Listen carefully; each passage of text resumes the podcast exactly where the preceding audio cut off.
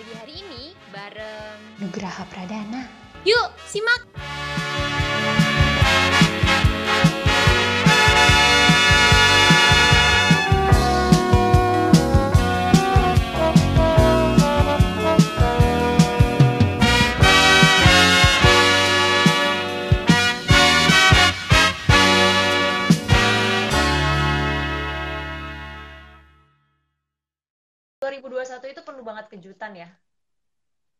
Iya Ya nggak sih? Yoi.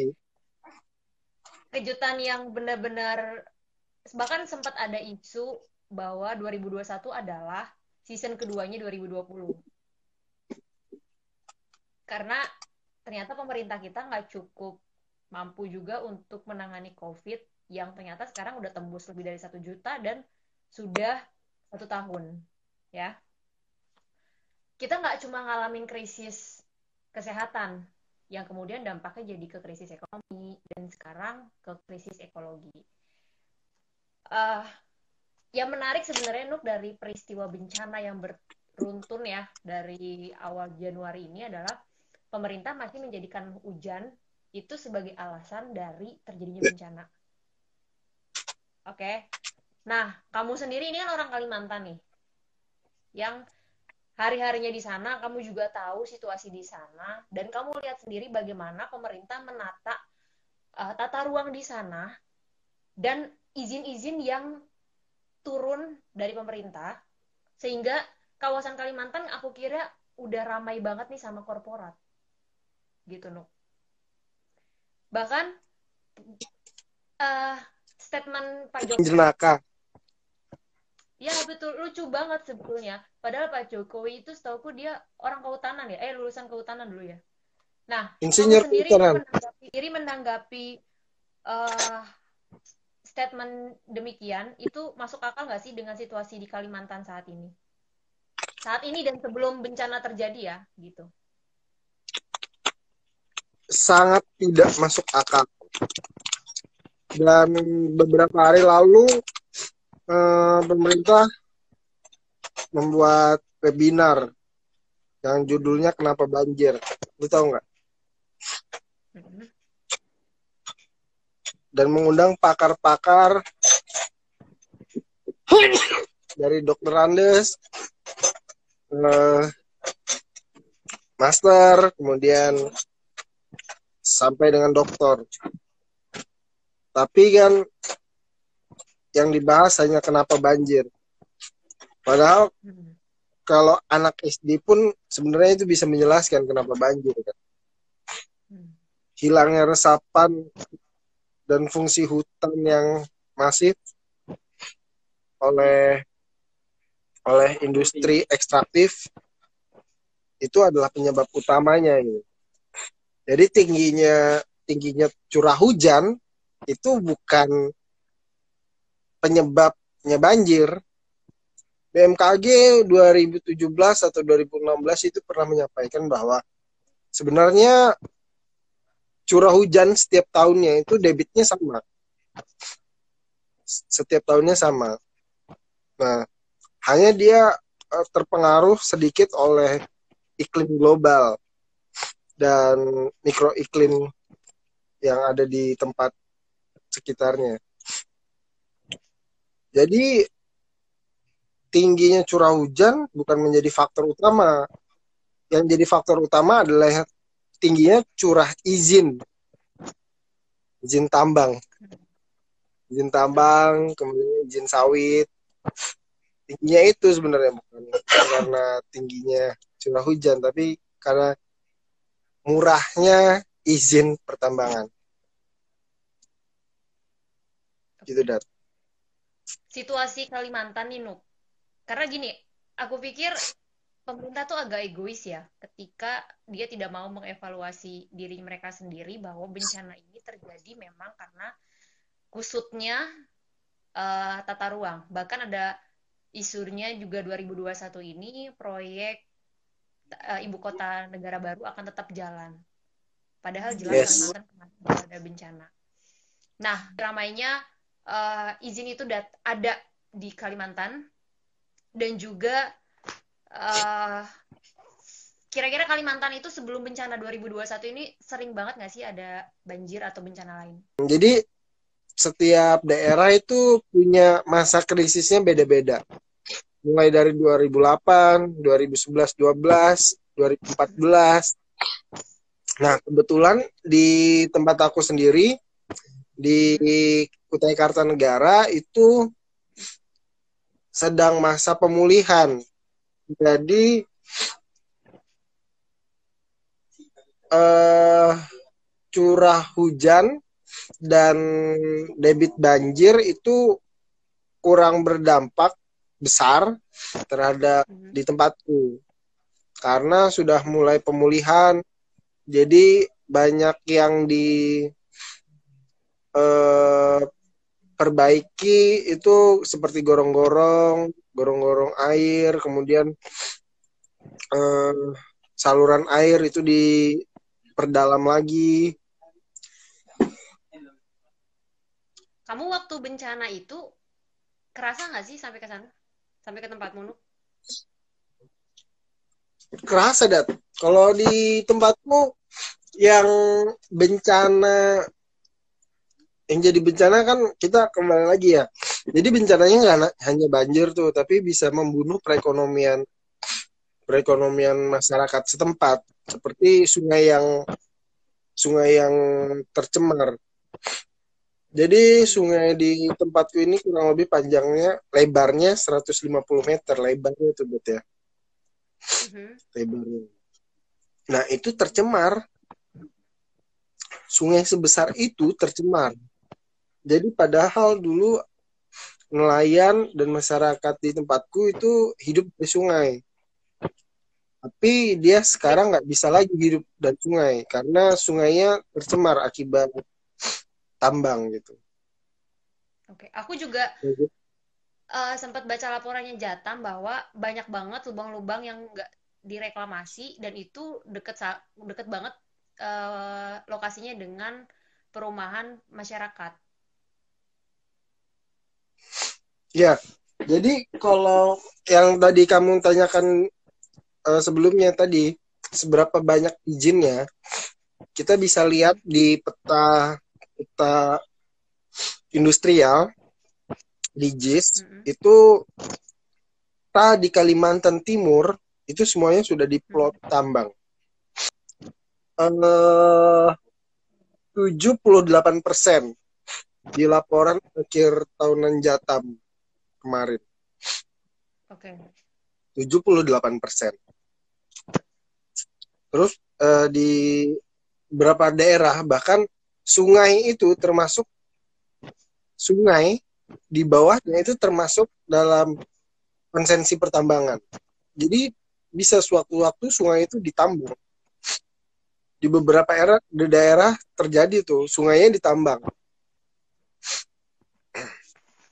Oke. Itu mereka yang artinya kan sebenarnya kan itu kawasan rawan bencana kalau ternyata di sekitar sungai atau bahkan di sungai itu sendiri. Amdalnya gimana dan eh, hubungan dengan masyarakat di situ gimana, Nuk? Jadi masyarakat tidak pernah dilibatkan terhadap eh, pengambilan izin ataupun pelepasan lahan ya. Jadi kan apalagi seperti di sini itu jarang orang yang mempunyai surat tanah. Jadi semua ganti rugi, apalagi di daerah hutan, dat itu itu udah nggak ada nggak ada nggak ada izinnya lagi ke masyarakat ataupun ke bahkan ke ke lurah, ke camat gitu nggak ada. Seperti kayak punya eh, salah satu tambang besar di sini ya. Dulunya memang kawa kan karena tempatku itu daerah kecil ya, kecamatan. Itu hanya sebagian kecil aja yang dibebasin. Dibebasin diganti rugi. Nah, tapi bagian besarnya itu adalah hutan. Kemudian masyarakat nggak dapat itu ganti rugi atas hutannya yang hilang. Jadi semua keputusan itu berada di Pemprov, Pemda, kemudian di bahkan di 2000 berapa ya aku lupa undang-undangnya itu yang eh, PPLB PPLB itu penggunaan lahan bersama jadi tumpang tindih dengan perusahaan migas gitu. Dan jadi dia tumpang tindih sama perusahaan migas itu keputusannya itu dari ESDM dari pusat Jakarta. Oke. Orang lokal itu nggak dipakai ininya eh, dalihnya itu nggak dipakai gitu. Alasan untuk dia hidup di situ nggak dipakai lagi. Ini menurut gue ini udah sesat berpikir sebetulnya ya. Karena eh, masyarakat di situ, tanahnya mereka juga di situ, mereka lahir di situ, tinggal di situ, mereka hidup di situ, kemudian dianggap menjadi sesuatu yang mengganggu korporat Jelas. untuk masuk. Dan pemerintah jadi eh, memberikan karpet merah untuk eh, korporat masuk gitu kan. Ya udah tutup mata aja tuh. Mereka tuh udah tutup mata tuh mau ada masyarakatnya atau enggak. Ya ya monggo jalan aja deh. Gitu berarti ya Nuk ya. Benar. Jadi eh, kamu tahu kasus Effendi Buhing Iya, Yang ketua. Kinipan. dijemput tuh, ya. Ketua adat dijemput gara-gara menolak lambangnya eh, lahannya di digusur sama perusahaan. Dijemput masyarakat adat sudah ada sejak negara belum ada, Yes. tapi nggak pernah diakui keberadaannya oleh negara. Mhm. Ketika negara ingin eh, menguasai lahan atas nama investasi. Apa jadinya? Rakyat digusur kan? Masyarakat adat digusur. Jadi kayak hama gitu loh mereka. Iya, jadi kayak hama. Jadi eh, masyarakat lokal yang tergusur dari rumahnya sendiri, disuruh tinggal di kota. Itu mereka pengungsi ekologi. Lucunya adalah mereka pengungsi di negaranya sendiri. Oke, Yes. memang agak nyebelin sebenarnya Nuk ya. Karena menurut gue sih sebetulnya orang-orang pemerintahan ya, itu mereka tuh adalah orang-orang yang pintar. Yang ilmunya tuh ada ilmunya. Nggak, nggak habis-habis gitulah. Tapi mungkin karena eh, dinding kepentingan, dinding politiknya tuh tinggi dan tebel banget, jadi dia nurani dipangkas. Kalimantan, aduh, eh, berat ya kalau bilang Kalimantan karena luas banget dan nggak kayak kita dari Jawa Barat, dari kita di Jakarta ke Jawa Timur, paling mentok Banyuwangi ya. Kalau Kalimantan luas banget. Gua juga belum pernah keliling Kalimantan ya, tapi kita tahu bahwa eh, banyak peta konsensi pertambangan itu bisa dilihat, bisa dilihat dengan beberapa software gitu kan, seperti JIS gitu. Kita bisa lihat konsensi konsensi pertambangan yang ada, siapa pemiliknya, bahkan siapa pemiliknya kita bisa tahu. Oke. Nah, Di Kalimantan sendiri itu sebenarnya di Kaltim khususnya ya, di Kaltim khusus nggak butuh itu ibu kota baru. Buat apa ibu kota baru? Yang dibutuhkan Kaltim sekarang adalah pemulihan pasca tambang, bukan sawit. Hutannya digerus. Sekarang di ibu kota baru itu itu sangat berdekatan dengan hutan Kalimantan Timur. Hutan lindung Bukit Soeharto. Nah itu di dalamnya pun sudah ada tambangnya, Dat. Jadi kalau ntar lu ke lu udah pernah ke Kaltim belum sih? Belum, belum. Di, Belum ya? sorry, di mana eh, di mana yang sudah ada tambangnya? Di lokasi ibu kota baru kah? Atau Iya, benar. Jadi ib- tahun lalu kita menerbitkan ibu kota baru itu untuk siapa? Judul jurnal yaitu kita bisa lihat siapa pemilik lahan terbesar adalah orang paling besar diuntungkan adalah Prabowo dan koleganya. yes. karena pemilik lahan terbesar di Penajam Pasir Utara hingga Kutai Kartanegara itu dikuasai oleh Prabowo dan kolega. Mhm. Hasim Hasim Jaya Kusumo itu dia pemegang lahan terluas di PPU dan Kutai Kartanegara. Hmm. Nah, ibu kota baru nggak dibutuhkan di Kalimantan Timur. Dia akan menghilangkan masyarakat adat, masyarakat adat uh, okay. hutan lindung di Bukit Soeharto. Kemudian hmm. itu akan mengancam sumber air bersih yang ada di balik papan. Jadi orang di balik papan itu tergantung pada mata air yang ada di daerah Bukit Soeharto, di daerah Kilo namanya. Nah itu mereka tergantung di sana mata airnya. Ketika ada ibu kota, itu sudah hancur mata airnya. Mereka nggak punya air bersih lagi. Karena Balikpapan dekat sama laut kan. Nah, sedangkan ibu kota sendiri kita bisa lihat desainnya dengan slogannya sangat beda jauh itu. Yes. Seorang yang kita miliki presiden lulusan kehutanan tapi suka nanam beton daripada nanam pohon kan di tengah hutan. Ya, kan betul. lucu ya. Lucu sekali. Jadi ibu kota negara yang ramah lingkungan, dekat dengan alam, tapi mereka, yang merusak alam gitu ya kan.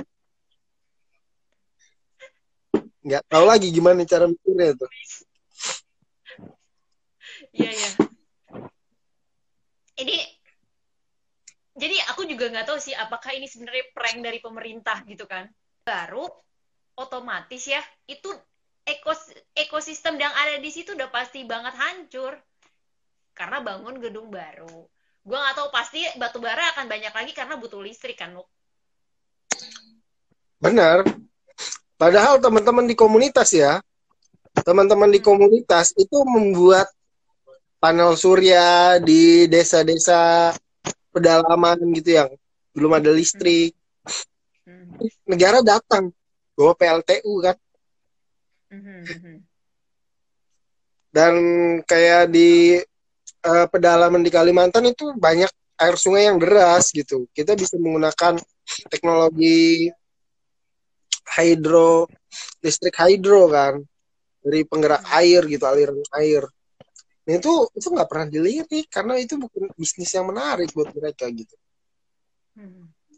Dan lucunya negara kan lebih ketergantungan dengan lebih terikat dan ketergantungan dengan batu bara walaupun sudah surplus mereka harus tetap beli karena mereka uh, punya perjanjian yang sangat busuk itu kita bisa lihat di film Watchdog yang uh, kesetrum listrik negara itu jadi negara dipaksa untuk membeli batu bara berapapun harganya untuk stok walaupun kita sudah punya banyak stok PLN suruh beli gitu Mm-hmm. dan tambang terus beroperasi gitu. Padahal kita banyak energi yang bisa kita gunakan. Yes. Bukan geothermal juga tapi ya. Pemerintah membuat uh, proyek pindah ibu negara, ibu kota sorry, dari Jakarta sampai ke Kalimantan.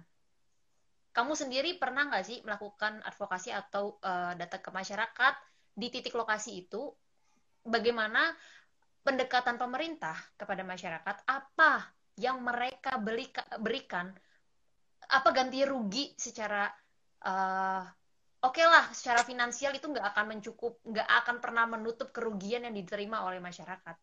Tapi apa kompensasi yang diberikan oleh masyarakat? Karena ini mereka menggusur menurut aku ya. Kalau misalkan bahasa menggusur itu terlalu kasar tapi mereka mencabut kehidupan di sana. Nilai-nilai leluhurnya, budayanya, sejarah dari tempat itu pun akan berubah. Uh, banyak banget dat kemarin kebetulan uh, waktu perjalanan bersama Jatam dan Mas Dok aku nggak sempat ikut ke sana untuk um, festi uh, wawancara ya sama masyarakat di sana di suku Balik. Nah di sana itu ganti rugi tanah itu sangat minim.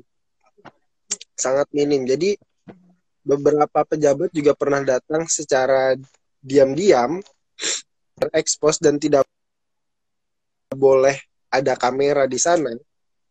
Itu mereka melakukan jual beli lahan jual beli lahan.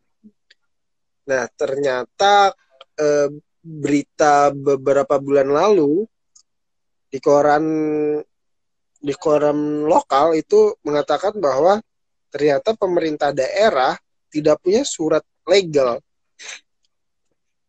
surat legal terkait tanah-tanah yang ada di daerah ibu kota. Nah jadi pemerintah daerah aja nggak punya itu legalnya nggak punya. Hmm. Terus ada masyarakat di sana itu disuruh jual tanahnya dengan harga murah.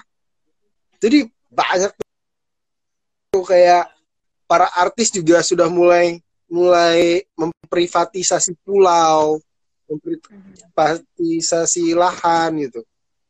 Kayak beberapa artis itu sudah mulai beli tanah di sini dengan luasan yang cukup besar gitu. Tapi dengan harga yang murah. Artinya ketika besok ada ibu kota, masyarakat di Kalimantan Timur itu hanya menjadi penonton.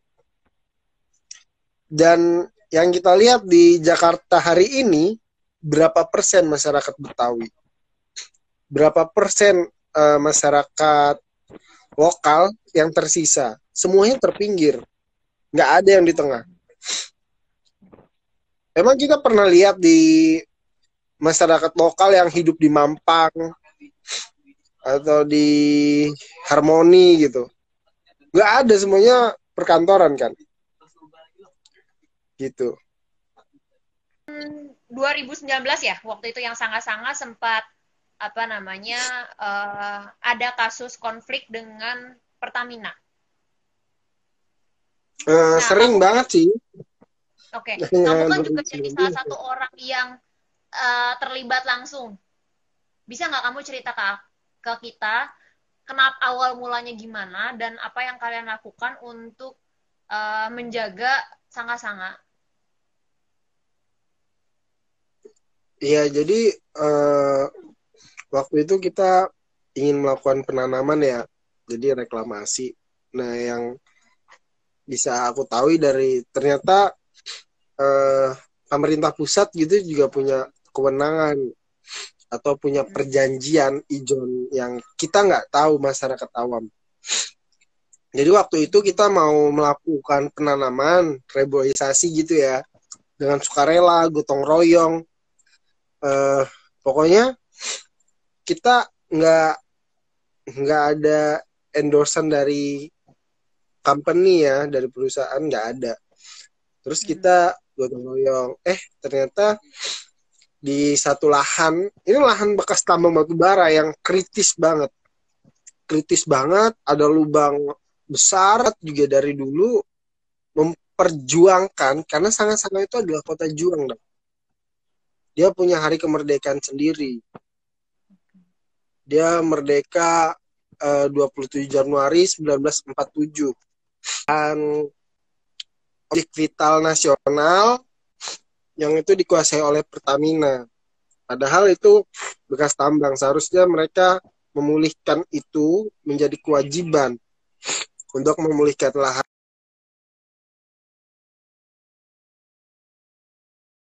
Gak ada itu namanya negara membantu membantu perlawanan kemerdekaan kan. Jadi mulai dari sumur Belanda, kemudian BPM, BPM itu namanya Batavia Petroleum Maskapai. Itu nggak ada, nggak ada, nggak ada pemerintah bantu gitu. Terus tiba-tiba ketika mulai ada Pertamina, Tesoro, Medco, Expan, itu ganti-ganti. Masyarakat jadi dijadikan permainan gitu loh. Ketika udah puluhan tahun gitu, puluhan tahun menempati uh, lahan tempat tinggal mereka itu dikatakan bahwa itu bukan lahan mereka, itu lahan negara, itu lahan Pertamina gitu. Padahal di Undang-Undang Pertahanan sendiri itu jelas dikatakan bahwa seseorang atau kelompok yang menempati 10 tahun atau lebih sebuah lahan itu mereka dikatakan sebagai penguasa lahan atau pemilik lahan itu bisa disuratin gitu. Nah tapi kita di sini itu didoktrin tuh nggak boleh. Pokoknya objek vital nih punya Pertamina nggak boleh. Nah, jadi konflik-konflik seperti itu yang ha, sampai hari ini terjadi.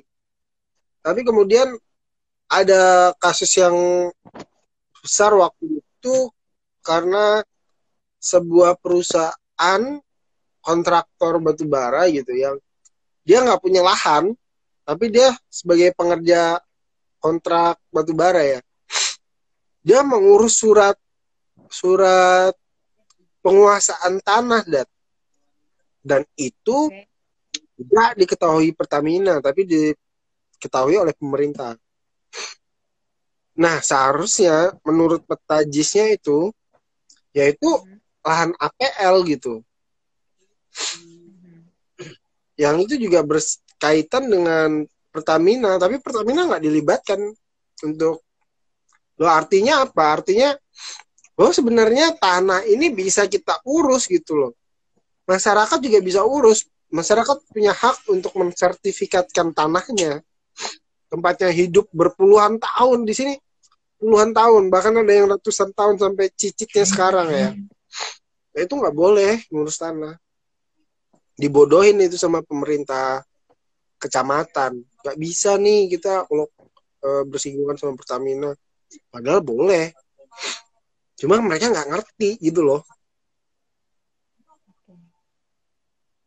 Jadi yang ada main itu selain dari pemerintah uh, daerahnya, pusat juga main gak, Nuk? Iya. Ke Pertamina secara, juga. secara politikalnya iya, jelas.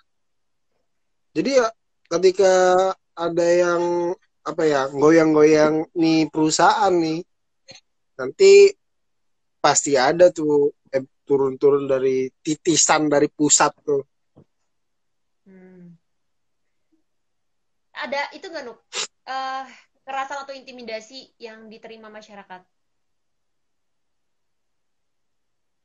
Uh, biasanya sering ada penggusuran gitu penggusuran. Ini ini Pertamina nih nggak boleh gitu. Tapi kalau kampung-kampung yang digusur mereka nggak berani campung jadi kebun diganti rugi itu sama Pertamina tapi kalau intervensi sampai kekerasan ini nggak ada sih represif gitu nggak ada sih kalau ngomongin soal tanah kamu tahu sih kalau sekarang kan uh, kepemilikan tanah ini udah mau dialihkan ke dalam bentuk sertifikat digital yeah. oke okay. Dan dari berita yang aku baca juga ya itu bahwa yang aslinya nanti akan ditarik oleh pemerintah. Ya, aku baca itu sempat baca itu, cuma nggak nggak aku lanjutin sih. Aduh. Oke. Ini sebenarnya ini memburuk sangkanya gue aja sih Nuk sebenarnya. Maksudnya ini nanti akan berpotensi adanya penggusuran dengan dari bahwa loh nggak ada namanya di sistem. Sementara bukti otentik milik masyarakat ditarik oleh pemerintah. Bisa terjadi karena adanya human error. Atau ini juga masalah besar untuk masyarakat adat yang belum ada pengakuan dari negara bahwa tanah itu adalah milik mereka. Sama kayak kasusnya sangat-sangat. Jadi Betul. bisa sewaktu-waktu mereka digusur bahkan tanpa adanya kompensasi yang diterima masyarakat di situ. Gitu nggak sih Nuk? Iya, bener, bener, iya bener, itu itu kak buruk sangka lu aja. Tapi kayaknya seluruh rakyat Indonesia deh. Lu tau gak sih? Di kampung gua dat kampung gua itu nggak ada orang yang punya sertifikat tanah BPN nggak ada. Oh iya. Mostly mereka mostly ya. bahwa, mereka mengklaim bahwa tanah itu adalah milik mereka? Jadi uh, namanya SPPT surat penguasaan tanah. Ya ada itu nggak ada sertifikat tanah. Jadi kalau ngurus sertifikat tanah itu kita harus ngeluarin biayanya kurang lebih 25 juta buat ngurus sertifikat tanah. Iya, per tanah, per tanah. Oke, oke. Bayangin tuh. Di kampung kamp, kampung loh dat ya. Satu kelurahan tuh. Jarang yang punya kayak gitu. Lah, gimana kalau mau digitalin besok? Apa yang mau ditarik? Sedangkan data nasional aja nggak ada kan. Kamu lakukan untuk melawan? Upaya-upaya apa yang kamu dan kawan-kawan mau lakukan? Ya mungkin kamu udah sempat cerita ya ke aku gitu sama Mas Kasman juga pada waktu itu. Tapi eh, bisa juga nanti, maksud aku kan kawan-kawan juga bisa mendengar bagaimana perjuangan kamu dan kawan-kawan memperjuangkan sanga-sanga gitu loh. Untuk menunjukkan kepada eh, Pertamina khususnya ya, korporat atau bahkan ke pemerintah daerahnya bahwa sanga-sanga tuh bisa mandiri. Even itu nggak ada tuh korporat gitu loh. Sejak dulu masyarakat mandiri ya karena hanya berapa persen doang yang kerja di perusahaan perusahaan itu dan PNS juga sedikit kan di tempat kami. Jadi orang dulu buka lahan, buka lahan, hutan untuk berladang gitu. Mereka bisa hidup dengan kearifan lokalnya, kemudian dengan kebajikan lingkungannya gitu. Hidup dari sungainya. Dulu aku waktu masih kecil sering banget cari ikan di sungai dat. Sekarang udah nggak ada nelayan. Udah nggak ada nelayan. Padahal dari sungai aja orang hidup gitu. Dari pasar ada ikan itu ikannya. apa? Nggak ada nelayan karena nggak ada ikannya. Iya, karena airnya tercemar. Nah, kalau perlawanan sendiri sudah katanya Mas Yusuf ya, Mas Yusuf Martoni kan. Capek sih lo melakukan perlawanan cap capek banget. Karena kita eh, berkonflik dengan keluarga kita kadang berkonflik dengan korporat yang memiliki modal besar dengan aparat Hmm. negara gitu kan. Hmm. Yang kita lakukan adalah melakukan penanaman gitu, penanaman, penanam kebaikan gitu ya kan. Dan kayak ini baru-baru ini kita dijajah lagi nih. Jadi eh hauling hauling itu adalah ang- pengangkutan batu bara dari dari penambangan hingga ke pemuatan. Nah, itu dilarang menggunakan jalan umum. Nah, ini mereka menggunakan jalan umum, bahkan jalan umumnya aja baru diperbaiki. Selama puluhan tahun ya, puluhan tahun jalan umum itu rusak. Baru diperbaiki, kemudian dilintasi oleh angkut batu bara. Nggak lama hancur lagi. Nah, jadi orang-orang di ibu kota kadang nggak tahu itu gimana cara gimana penderitaan yang dilakukan untuk penderitaan orang-orang di daerah untuk menghidupi ibu kota, untuk menerangi ibu kota. Nah, ini malah mau memindahkan masalah ibu kota, masalah Jakarta ke Kalimantan yang sudah banyak masalah. Itu kan bukan bukan solusi yang baik kan? Dari mana baiknya? Nggak ada itu. Cuma atas nama pembangunan untuk investor yang eh, membangun dan memiliki lahan di sana kan. Gitu. Yang terbesarnya emang di pemilik modal ya Nuk ya. Gimana? Jangan-jangan Pemda aja bisa dibeli kan? Loh, kan Pemda, menteri pun Aduh. nanti di spam nih. Ntar semoga nggak hilang kita data di sini ya. Oh iya.